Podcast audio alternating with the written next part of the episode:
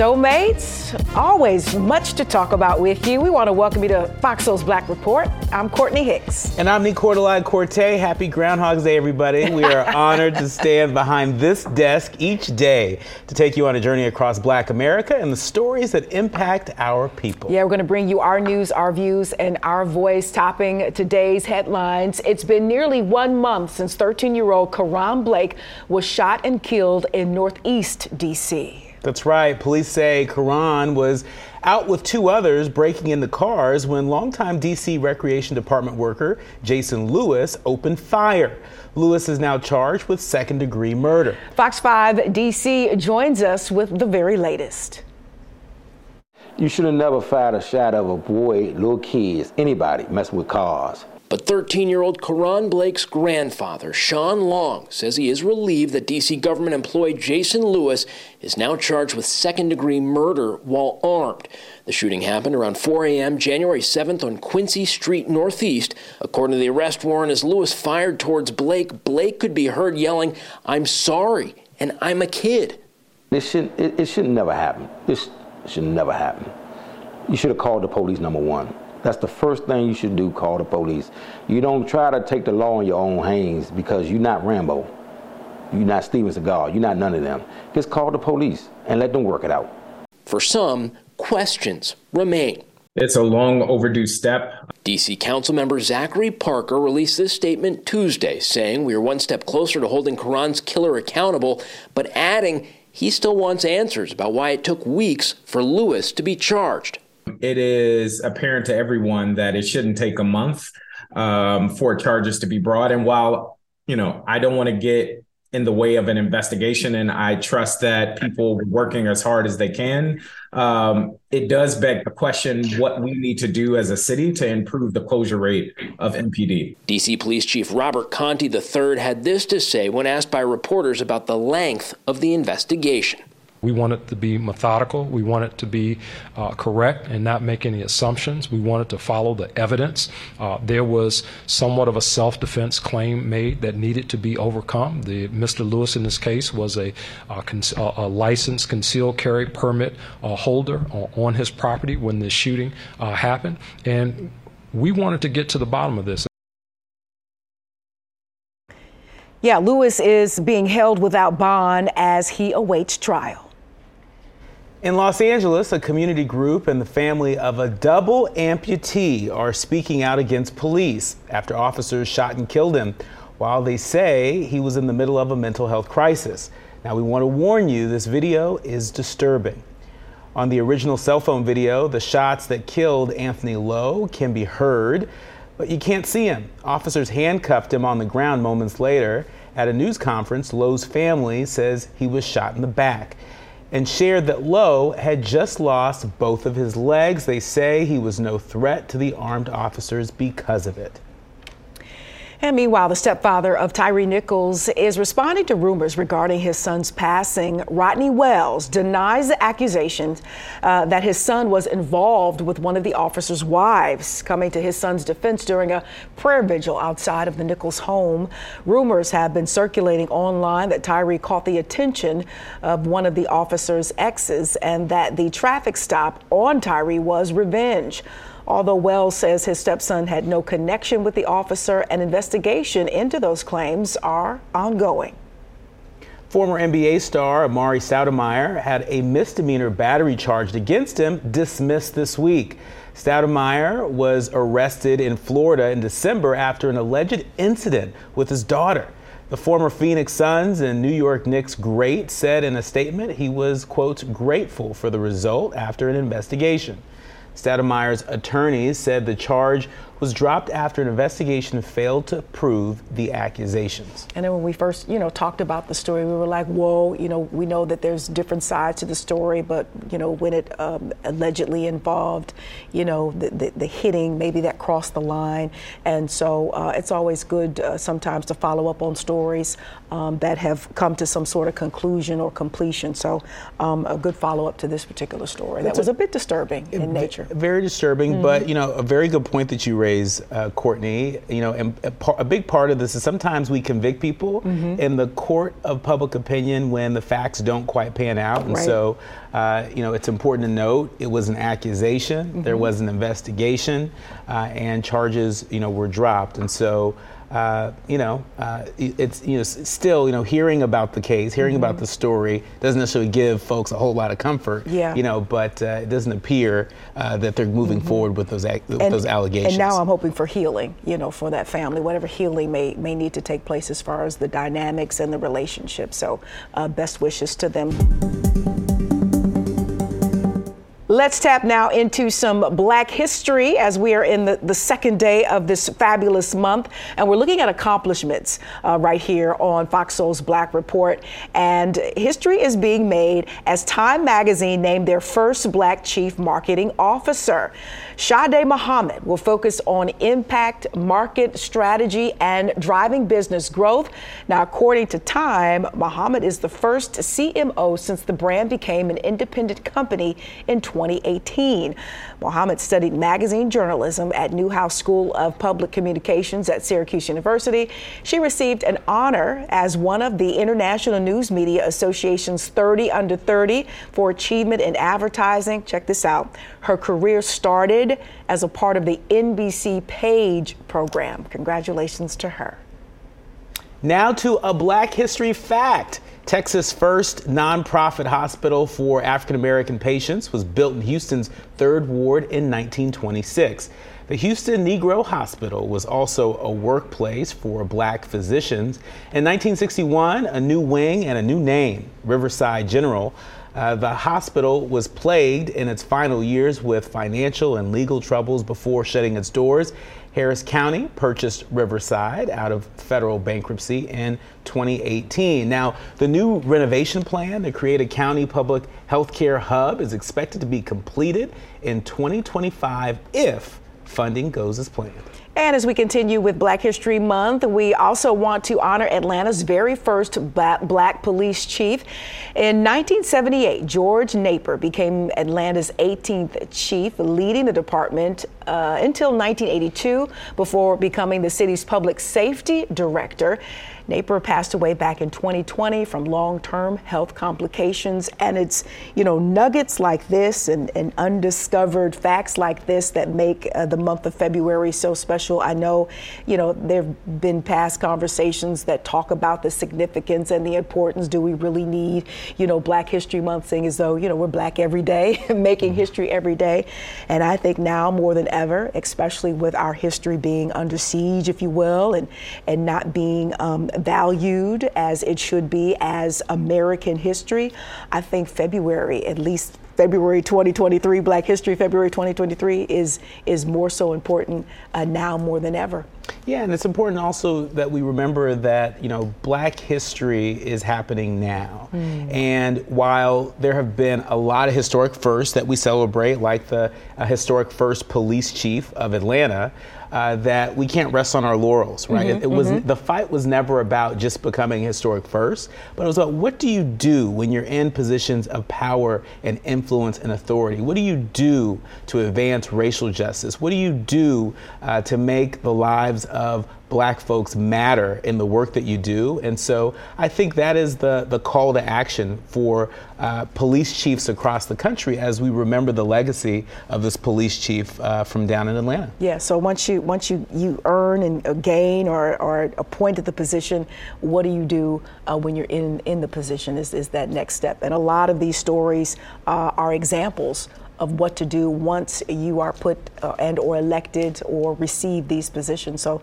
that's why I love tapping back in, tapping back into the history, uh, because a lot of times the stories are blueprints and outlines as to how we can now go about uh, making a difference once we once we get our our just due, if you will. Yeah, and Once we're appointed to positions. You're right. You're right. And sometimes power and influence. And sometimes we forget. You know, there's a time to lead and to step forward, mm-hmm. and sometimes a time to step back mm. and allow the next generation uh, to take their place. Uh, and speaking of stepping back, uh, Mississippi's first black female legislator says she won't seek a new term. 83 year old Democratic Representative Alyce Clarke of Jackson announced her decision this week, just one day before candidates' qualifying deadlines in the state. Now, Alyce Clarke won a March 1985 special election when she became the first black woman legislator and says, quote, you can't make a difference unless you're at the table. And I'm glad we finally got to the table. The first black man to win a seat in the Mississippi legislature in the 20th century was Robert Clark, no relation, a Democrat who was elected in 1967. Police departments nationwide say there is a major shortage of officers, and they all point to low pay as one of the reasons. The Daytona Beach Police Department has taken uh, action to fix this. One year ago, officers in that area were making about $43,000 a year. Today, that's up to $50,000 a year. The mayor says it's making all the difference. It's the right thing to do, but it was also a necessary thing to do uh, whether you believed it was right or not, uh, it had to be done. And it appears as though Daytona uh, must be doing something right as the new incentives field 25 positions instantly. All right, it's an update to a story we first brought you here on the Black Report from Washington, D.C., where they have enacted a zero fare bus bill into law. That's right, Mayor Muriel Bowser declined to officially approve the bill, which eliminates the $2 fare for all city buses, adds a dozen 24 hour bus lines starting in July, and calls for a $10 million investment into other service improvements to the bus lines. But the council enacted the proposal without the mayor's signature. The move now makes Washington the largest U.S. city to have a fare free transit system. Wow, is it going to set the precedent? Is everybody else going to follow suit? Especially now, I think it, it sends a message to us, uh, the consumers, the riders, that hey, you know, we feel you, and you know, some of these costs, if, if we can uh, cut them back or um, dismiss them entirely to help you uh, with your day to day and to help uh, cushion, if you will, some of your bottom line, then then here you go. So my hope is that you know, with DC um, setting this precedent and and leading the way that other major cities, you know, like Philly, like, you know, Detroit, like Chicago, Seattle, LA, Minneapolis, that, you know, they'll follow suit um, because I really think it really makes a difference in the everyday um, uh, of people's lives. Yeah, and, and, we, and ex- costs and expenses. Yeah, and, we, and, especially as people are battling with inflation, and we talk a lot about this. You mm-hmm. know, government making a material difference in the lives of everyday people, mm-hmm. and there are a lot of folks that take public transit. There are a lot of families from across the country uh, that go on family vacations mm-hmm. to D.C. to check out the monuments and the, the museums. And so, how great is it that in our nation's capital, uh, folks get to uh, ride fare free mm-hmm. uh, on local transit. Uh, this is a part of a movement that's happening across the country, and so hopefully uh, folks take a look at what we're doing back home in the nation's capital uh, and decide to, to do better wherever it is uh, th- that they are. And this is also a really major step by the DC City Council. It's not mm-hmm. often that you hear about the City Council essentially overriding the mayor yeah. uh, on on on any particular issue, and so I think that, that is definitely in and of itself uh, of note. Yeah. Uh, uh and but hopefully uh, mm-hmm. Uh, we see a lot more of this. And you know, look, parking tickets in DC. I know this from experience. Well, yeah. They are high enough, yeah. right? and the red light cameras, you know, those aren't, are no well, good I, either. When I lived there, I stayed out of DC uh, proper because I just couldn't. I mean, you try to park somewhere and you try to do it right and honestly, and you, it's a, it would be a total fail. Like I didn't even see that sign that said this. So yeah. it's it's a good look all the way around. Yeah, as yeah. much as we pay for those parking tickets and those red light cameras, we should get something for free. That's all I'm saying. Uh oh. Coming up, it's a major meat oh. recall by one company. We'll tell you just which brands are impacted. Plus, a successful surgery for one pair of black twins. We'll share their story when we return. You're watching Fox Soul's Black Report.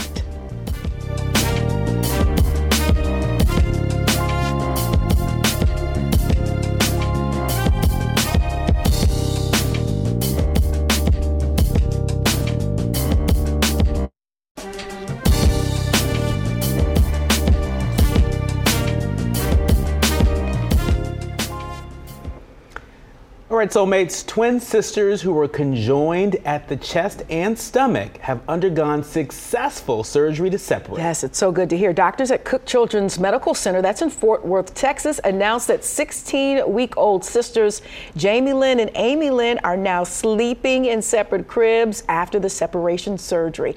The first surgery of its kind in the hospital's 150 year history. There they are. A team of over 50 medical staff and Cook Children's uh, staff prepared for three months for the 11 hour surgery, which included surgeons, nurses, anesthesiologists, neonatal specialists, and many more. Uh, sources say only a small handful of conjoined twins survive past birth. The next steps will be to, of course, continue with recovery and then progress into normal milestones expected for babies their age. It's a great story. A group of 20 Republican state attorneys general sent a joint letter to Walgreens and CVS this week warning the major pharmacy chains against mailing and distributing pills used for medication abortion. Missouri Attorney General Andrew Bailey led a coalition that warned the companies that they would be flouting uh, federal and state law if they dispense the medication. Now, the letter comes just a month after the FDA said abortion pills can be offered at retail pharmacies in the United States, a major shift in policy by the Biden administration that could dramatically expand Americans' access to such medication. Now, medication abortion uses two drugs in combination or alone that induce abortion. The regimen was approved by the FDA in 2000 for use in the first 10 weeks of pregnancy, and the regimen now accounts for about half of all abortions in the United States. We we, yeah. t- we talked a little bit about this we upstairs, did. and they say you tried it, but that won't be happening. Well, I mean, this is going to be, you know, quite a showdown. Yeah, uh, it, it is. You know, uh, and you know there are folks from the Justice Department mm-hmm. that are uh, monitoring this closely. Right. You know that have interpreted certain laws that say the federal government has a right to do that. You mm-hmm. have states like Missouri uh, challenging that, and so I wouldn't be surprised if this issue makes its way to the U.S. Supreme Court. You know, with as, as hot as this topic has been, and then you know, with with women wanting to and needing to and having to just be very vigilant about uh, you know our, our health care all, all, all, the way around, in particular uh, reproductive uh, care and concerns, and and just you know owning, owning our bodies and, and now not allowing, you know, whatever, you know, argument uh, is now on the docket, not allowing that to intrude upon, you know, our right to, to choose whatever it is we choose. So I, I find these arguments, you know, so very interesting. Most time they're being argued by men or led by men.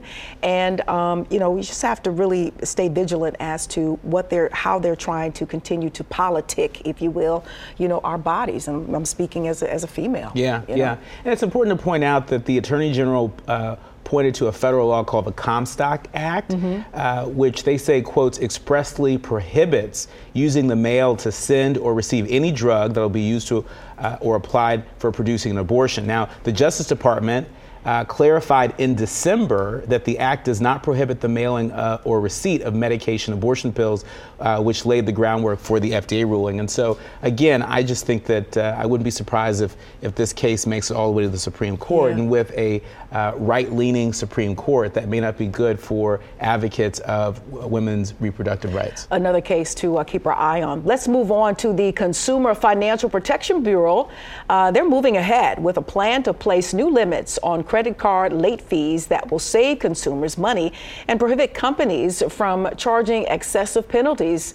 But banking groups say the proposal would result in higher costs for soulmates like you and me. Now, the proposal comes less than a year after the Bureau found that credit card companies in 2020 charged $12 billion in late fees, which have become a ballooning revenue source for lenders.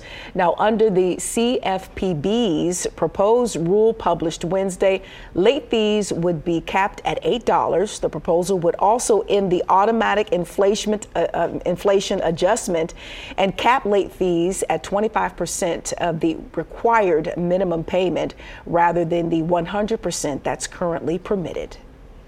Speaking of credit card companies, Lil Kim, Salt-N-Pepa, and uh, uh, so many more will join others in a three part celeb studded panel discussion series in partnership with Fem Forward.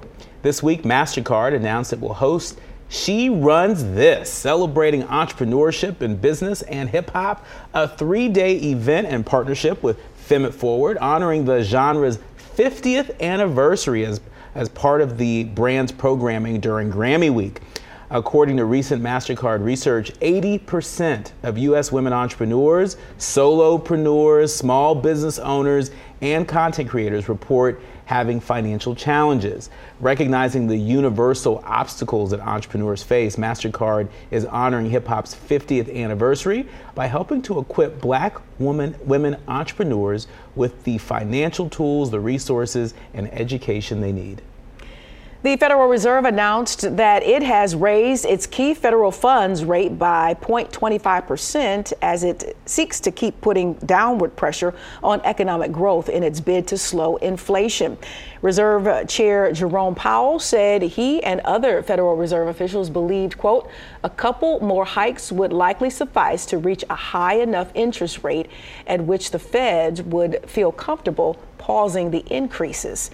Economists say that for now, recession fears appear to be unwarranted and that, if anything, there remains a risk that the Reserve will have to continue its monetary tightening to prevent the economy from growing too fast again. According to sources, former employees of a tech startup raised an eyebrow after Dr. Martin Luther King Jr. was quoted in an email saying they would be laid off. Jennifer Tejada, CEO of PagerDuty, felt an encouraging uh, felt an encouraging tone would be fitting after telling her staff she would be cutting 7% of her workforce. She wrote, quote, I'm reminded in moments like this of something Martin Luther King Jr. said, that the ultimate measure of a leader is not where they stand in the moments of comfort and convenience, but where they stand in times of challenge and controversy. Hmm. Her soon to be out of work employees were not moved by the words once stated by the civil rights leader. Sources say Tejada immediately apologized for the words used in the email, saying they were inappropriate and insensitive.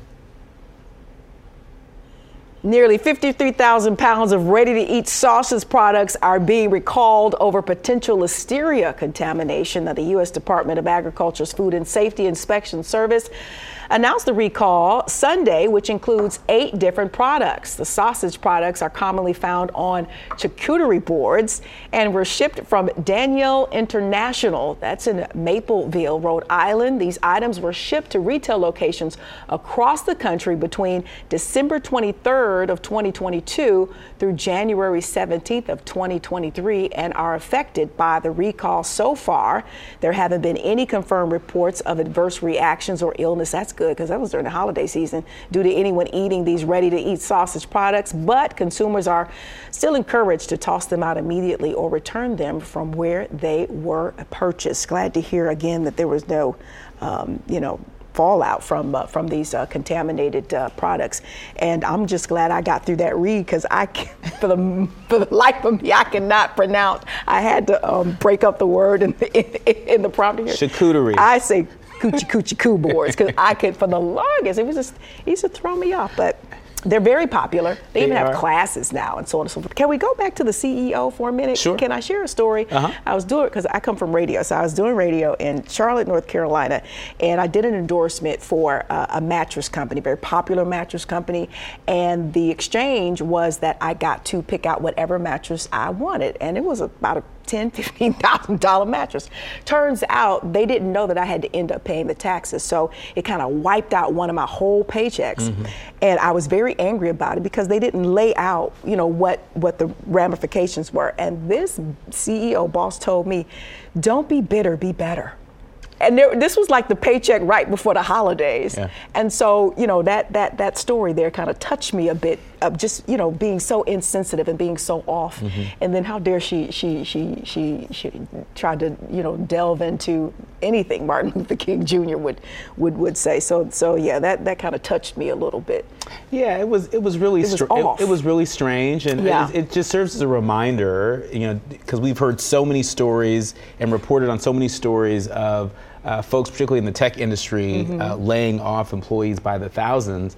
And it's just a reminder that employees are human beings, mm-hmm. right? They have feelings, they have families, right? And so I think doing things in decency and order, doing things uh, with uh, a mind uh, that is sensitive mm-hmm. to the, the fact that, you know, you're throwing people. Um, uh, you know, for a loop whenever you know you're having to lay folks off, uh, mm-hmm. uh, or mess know, with their money. Yeah, that's it, that, that's important. Just, it's just the insensitivity of sometimes management or, or, CEOs or whatever the case may be, and it makes you wonder, well, how did you get here? Mm-hmm. You know, with you know not having that that uh, particular aspect about your yourself in, yeah. in, in, intact. Sometimes know? it feels like they're more in the numbers business they yeah, are than they are in the people business. And we've been talking a lot about humanity lately. Yeah, yeah. We sure need more of it. Mm-hmm. Well, still ahead, we're highlighting the HBCU experience, especially the marching oh, band. We love the bands. Find out the historical importance they hold when we return. You're watching Fox Soul's Black Report. Wipe down my whole chest.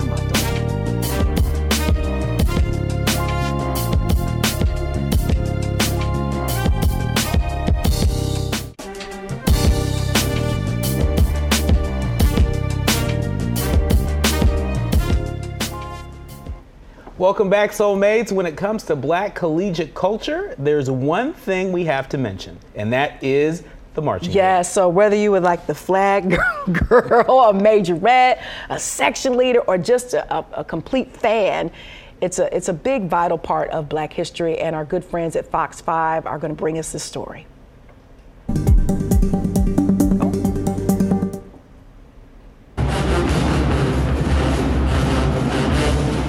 One band, one sound. It's a phrase band students know very well, especially at historically black colleges and universities. But don't take it from us. One band, one sound um, definitely was introduced to me very quickly on day one of band camp for sure. HBCU marching originated in the South for military bands, and since then it's grown into one of the best marketing tools for institutions. I marched in the band all my life, um, especially in high school, um, dancing in the band as well. Um, I seen them at that exhibition, and it was it was no question where I was going. I knew that, and I was at the time 14, 15, maybe. Lakeisha and Frank Johnson marched in the International Institution of Sound at Johnson C. Smith University in North Carolina.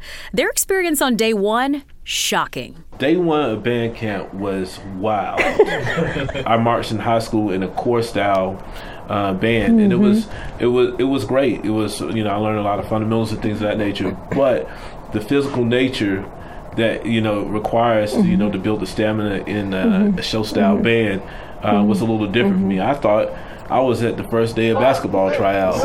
The feeling is similar across the board. Some long nights, some hot days, some repeated run throughs, and some weekends. Sometimes we marched on weekends, practice on weekends. I didn't like that as much, but I like the end result. Practice does make perfect with us, and we do believe that in our program. But despite those hardships, everyone marches out with the same outlook. Being a part of an HBCU has brought different networking skills, being able to meet new people, being able to have so many fun and enjoy enjoyable experiences along the way. I was able to co- become a member of Kappa Kappa Psi while at A&T. I also was section leader my last year, performed in a second Honda Battle of Bands in January of 2009. As a matter of fact, it was life changing. I felt like I came back and I came back home. That's how I felt. I felt like I was amongst family. Life, it made me want to travel more, made me want to see the world, makes me want to see other things than the South. Alyse Eady, Fox 5 News. Yes. And every time I see something like this, I go, doggone it should I have chosen an HBCU? Listen, we we, we just, we just got to send you on a story to an HBCU so you can get that out of your system. Well, been there. Every single time you see the HBCU marching band, I it is nuts. a trip down memory because, lane. Because I'm a, I'm a musician first and foremost, uh-huh. and I'm sensitive. About, no, I'm just kidding. but the instrumentation, the fact that you know a lot of them, you know, well, you're required to read music, but the the fact that a lot of them just can just listen to a score and just pick it up immediately, the natural natural ability and the talent, the coordination. I mean, it's just it's just fabulous. And you know, there was I can't remember uh, there was something that was just national an HBCU matchup that was just nationally te- televised not too long ago, and uh, somebody wasn't on the panel, wasn't in the boardroom or something because they cut. Uh, to other coverage or uh, you know um, the the play by play or whatever uh-huh. during halftime. Somebody didn't tell them that. Listen, you know, we stay in our seats during halftime, and the camera needs to stay on the field during halftime. They, they treated it kind of like just a regular old college football game where you just see the band for two seconds, mm-hmm. you know, as they go to the commercial or something. So it is just an awesome. I, I you know, I didn't attend HBCU, but I've been to a lot of the, you know, head-to-head uh, yeah. competitions. I've hosted a few of those things, and amazing, amazing musicians. Yeah, and amazing. even and even for the people that haven't attended an HBCU, uh, haven't had that experience. What I love so much about Beyonce's Homecoming mm-hmm. uh, documentary on Netflix is that it gives you a taste of that experience, and I just love, love, love, love, love that Beyonce uh, really uh, uh, incorporated HBCU uh, marching bands into that epic, epic, epic documentary. And so it's Black History Month. You know, if you're on Netflix, you should check it out. Yeah. Um, but I'm also thinking about my god sister Demetria, who watches us in Texas, uh, who was in the marching band in high school at Pittsburgh High School. Uh, that was sort of the first band person I ever met, and mm. she had that HBCU wa- swag uh, even before I knew what HBCU swag looked like uh, okay. in the marching band. And so shout out to Demetria, who's watching. All right, and big ups to uh, folks in Dallas watching. We appreciate you. That's right. That's right. Now, uh, off to the Congo, where Pope Francis started a six day visit to Congo and South Sudan on Tuesday, hoping to bring a message of peace to two nations troubled by poverty, conflict, and a colonialist mentality that still views Africa as exploitable. Pope Francis told the government and civic leaders, quotes, "May Africa be the protagonist of its own destiny." Aid groups hope his visit will bring international attention back to Africa's worst humanitarian crisis, but it also puts Pope Francis face to face with the future of the Catholic Church in Africa, which is growing. Pope Francis wants to reshape the church as a quote field hospital for wounded souls, where all are welcome and poor people have a special place.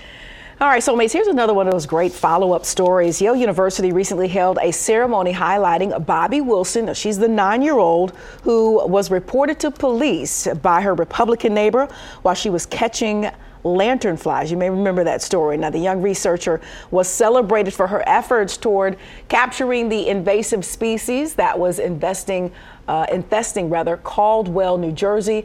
The ceremony was almost was also rather a moment for the university to show its gratitude to Wilson for donating her personal collection of insects as an addition to the database at Yale's Peabody Museum, making Little Miss Bobbi Wilson officially one of the museum's contributing scientists. We love to see it. Mm-hmm. You know what else we also love to see uh, is that after a few passion swings, this black entrepreneur launched his own business. African American businessman Bill Powell designed the first integrated golf course catering to African Americans called the Clearview Golf Club.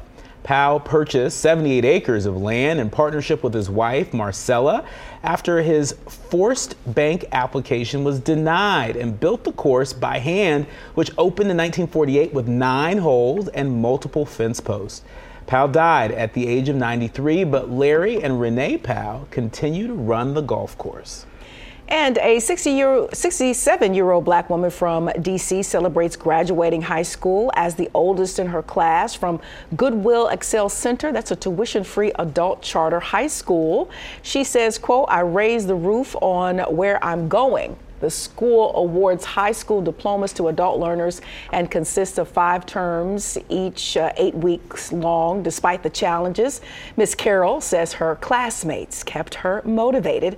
She also mentioned that her younger uh, individuals rallied behind her and supported her during her return to school after a 40 year hiatus. It's never too late to accomplish something that you may have missed out on or had been or been maybe rerouted from regards to where our lives have a tendency to go and splinter off, and and to have this, uh, you know, circle back moment is just uh, amazing, and it speaks to uh, achievement. It speaks to um, uh, tenacity, and it speaks to completion. You know, sometimes it takes a minute, but as long as you get to that completed moment, you're good. That's right. That's right. It's not how you start; it's how you finish. That's right. Uh, and you know, re- really watching the story, it made me think of uh, one of my colleagues from graduate school, Dr. Deb Gates. Well, before she was Dr. Deb, Hmm. she was just Deb.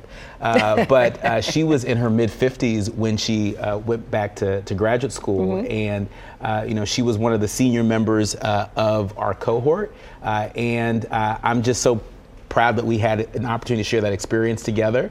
Um, I have a feeling that uh, her being in class probably had an effect on the level of discussion and discourse Mhm. uh, in the in those classes uh, than they might have. Uh, uh, uh, uh, had without her. And so I really uh, am glad that we saw this.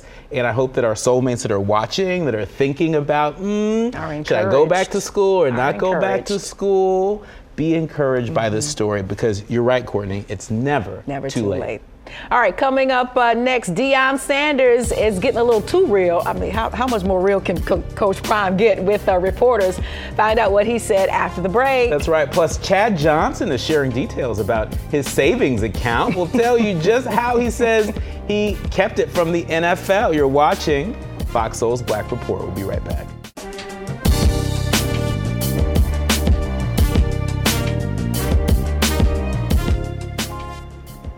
Coach Prime, Coach Deion Sanders, he took to the podium asking reporters to avoid using players' names at his first press conference. Uh, so, despite having 42 new players, including 23 transfers, uh, he admits he's not all that all familiar with all of their names just yet, and will eventually call them by name or nickname very soon. Uh, this large new class ranks number 21 nationally, a big change from past losing seasons at that particular university. At the press conference, Sanders also discussed spring recruiting, NIL income, and why Colorado is the place to become a man. Get a degree and make it to the NFL. The transfer portal opens in May, and Sanders says he plans to recruit more players. Former NFL wide receiver Chad Ochocinco Johnson shared his financial wisdom on Club Shay Shay, a podcast hosted by NFL Hall of Famer Shannon Sharpe. Hmm. Johnson revealed that he saved between 80 to 83 percent of his NFL salary by being mindful of his spending habits. He says he never purchased real jewelry, instead opting for fake pieces, and avoided flying private, prefer- preferring, get this, Spirit Airlines instead. He also lived at the Cincinnati Bengals training facility for his first two years with the team instead of spending money on a house or condo. Johnson stated that all he needed was provided at the facility, such as a shower, a cafeteria, and entertainment options. No shade to, to folks that prefer Spirit Airlines. Um, you know, word on the street is that Spirit Airlines. Um, um, you know, it, it, it is a very specific travel experience. And so some people like that, some people don't. Clearly, Chad Ochocinco Johnson, he does, he likes it. Yeah, well, listen, um, frugal, savvy, smart, I don't know. Um, but obviously, you know, on the other side of it all, on the other side of his career, on the on the other side of his bank account, he he, he has saved plenty of money. what got me is is the living in the facility. I, you know, I just would want my own space separate from, you know, career and, and downtime, home time. But, you know, I guess it, it worked for him, for, for him, obviously. So Chad is, um, he is so entertaining. I love Chad. I really do. Look, he, Chad's he is keeping it real. And He he was a real. hell of an NFL player. So, I, you know, let him have his, his say. But that says the a lot. The way he did his thing is just the way he did his thing. That says a lot to be able to save 80 to 83% of your salary, period. So whether you're an NFL player uh, or anybody else, you know, that is challenging to do. But I'm not so sure these new new new age, new generation players are going to take any any notes from that. I think I think they'll just figure it out on their own. They look a lot better if they might.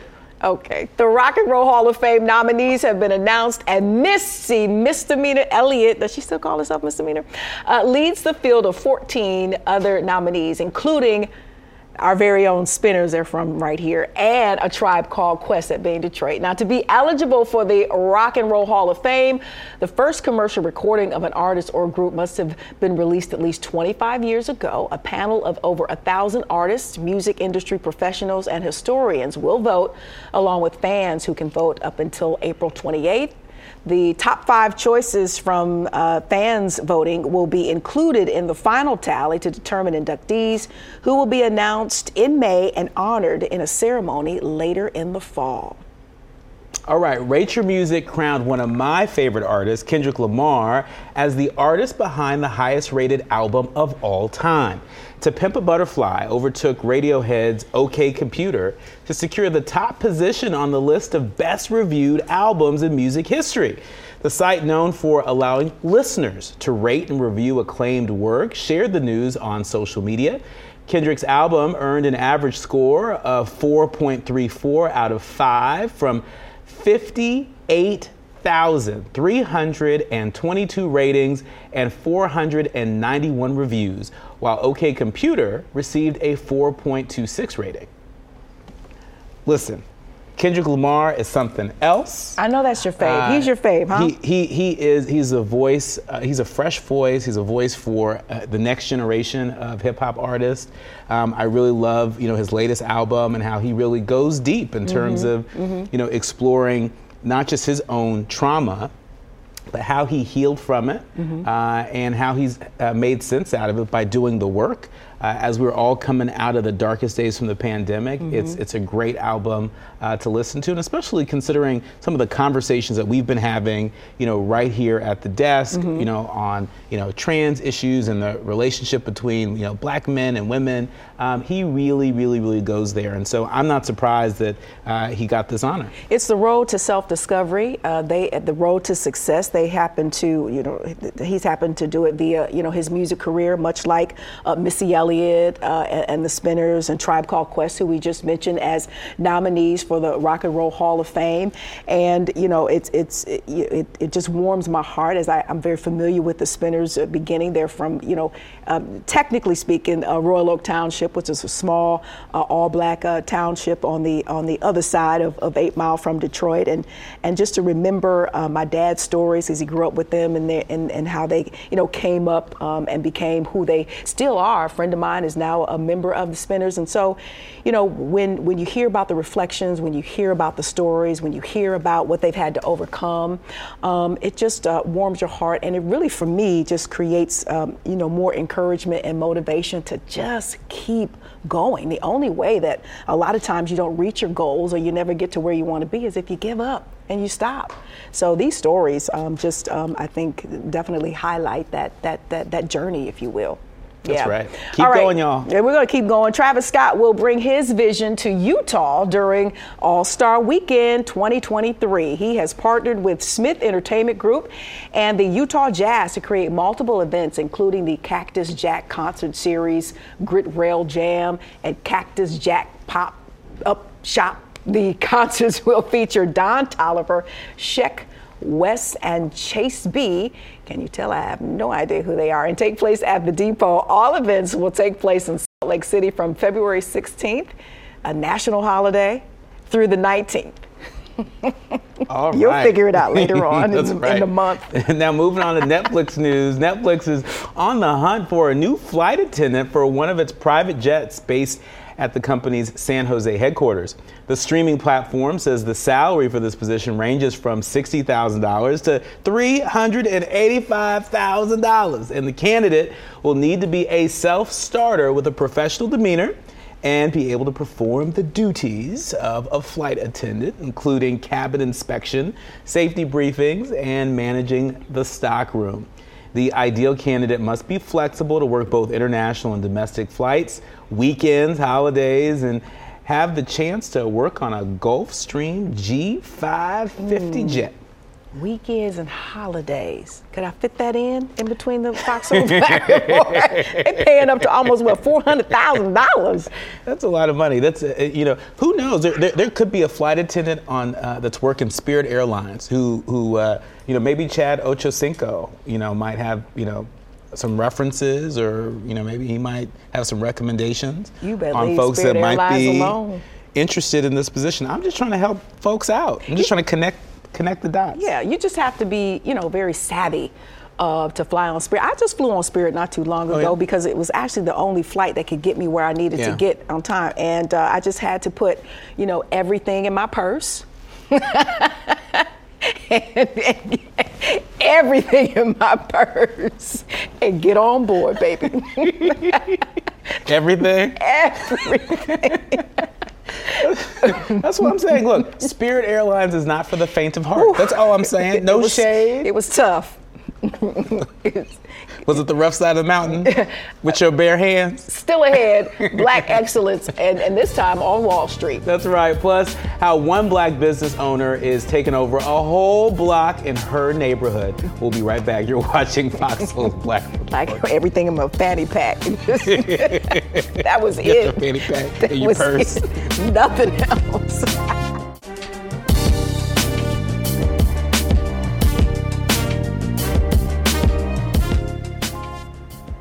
All right, soulmates. Did you know about Wall Street's first black millionaire who turned his opportunity into a major fortune? I didn't know either, but here we go. Jer- Jeremiah G. Hamilton left behind a blazing trail as Wall Street's first and only black millionaire. By the time of his passing in 1875, Hamilton earned a reputation for being the richest black man in the country.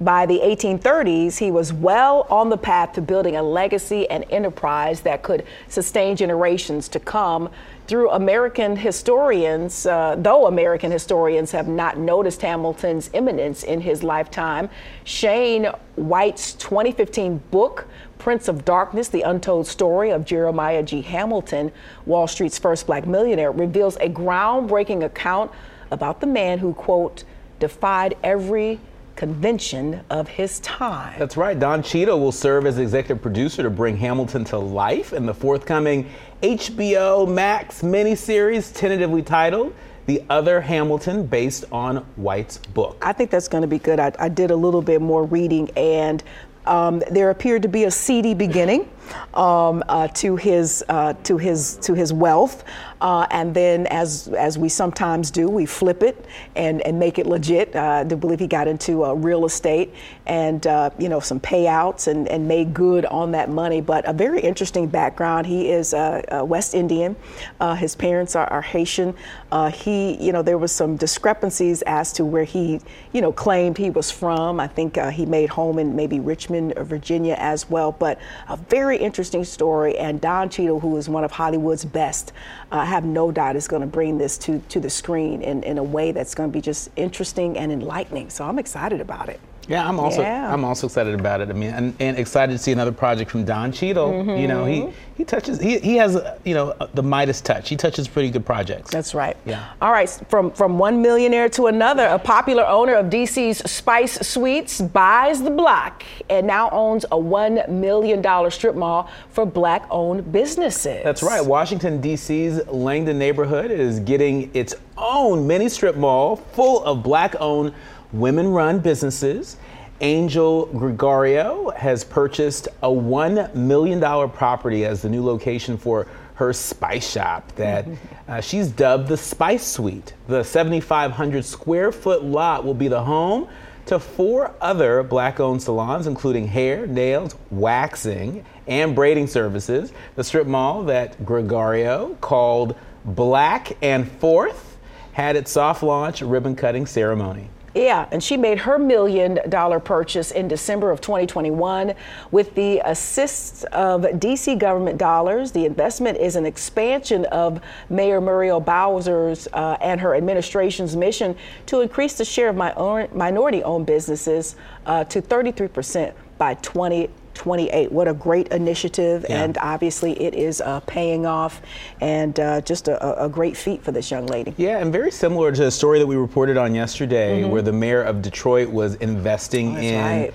uh, in people uh, investing in Detroiters, it's good to see uh, Mayor Muriel Bowser in D.C. also investing in the residents of D.C. Mm-hmm. Uh, you know, a lot of these these cities have leftover dollars from mm-hmm. the American Rescue uh, uh Plan, and they uh, have to be used. They have to be used, right. and you know, yes, while we should be investing in infrastructure uh, we should also be investing in people. And so these are all great examples of local leaders doing exactly that. All right, another money story here. With only $1,500 in cash, Janice Bryant Howroyd became the first black woman to own a billionaire, a billion dollar company. Bryant Howroyd is an entrepreneur, businesswoman, author, founder, and chief executive officer of the ActOne Group, the largest privately held minority woman owned personnel company in the U.S. She is the first black woman to build and own a billion dollar company and says that self confidence, willingness uh, to take risks, and faith are among the traits that her uh, that have served her in her career. Bryant Howroyd has become one of the industry's top executives and a huge inspiration for many black entrepreneurs. Her parents and the late uh, Madam C.J. Walker have been major figures uh, and a big role model for her as a businesswoman of color. She uh, also talks about her business and life lessons in her book, The Art of Work How to Make Your Work Work for You. And you're very familiar with her, her track, huh? I am. I am. I've, I've seen uh, Miss Janice uh, at a number of events, particularly in the nation's capital, mm-hmm. and you know she is very uh, well respected. Uh, she is a trailblazer. Um, I mean, think about how many black billionaires we report on, mm-hmm. um, how many more black billionaires mm-hmm. we've been mm-hmm. reporting on right here from this desk. Mm-hmm. Uh, people like Rihanna, uh, among so many others. Well, their stories wouldn't have been possible without trailblazers like Miss Janice. And so, right. Bob Johnson, BET. Right, right, right. And so, you know, this is it's, it's, it's great to see. Um, you know this sort of black excellence because mm-hmm. black excellence begets black excellence mm-hmm. and you know in our communities oftentimes seeing it helps us to believe it. And mm-hmm. so, hopefully, to all of our soulmates that are watching, I'm seeing Ms. Janice's story and the stories of so many other folks that are powerful demonstrations of black excellence and black joy. Hopefully, that inspires you, not just during this Black History Month, but uh, every single day, because every day is uh, Black history happening right yeah. now here on Fox And Black speaking Report. of our soulmates in Texas, they are experiencing a deep Arctic freeze. It has taken the lives. It has made uh, travel and, and just everyday living very complicated. So we want to send our thoughts and our prayers out to those, especially our soulmates watching in Dallas. That's right. Yeah, Absolutely. Stay safe and stay warm. I'm Courtney Hicks. And I'm Nicordelai Corte. Until next time, soulmates, stay, stay lifted. lifted.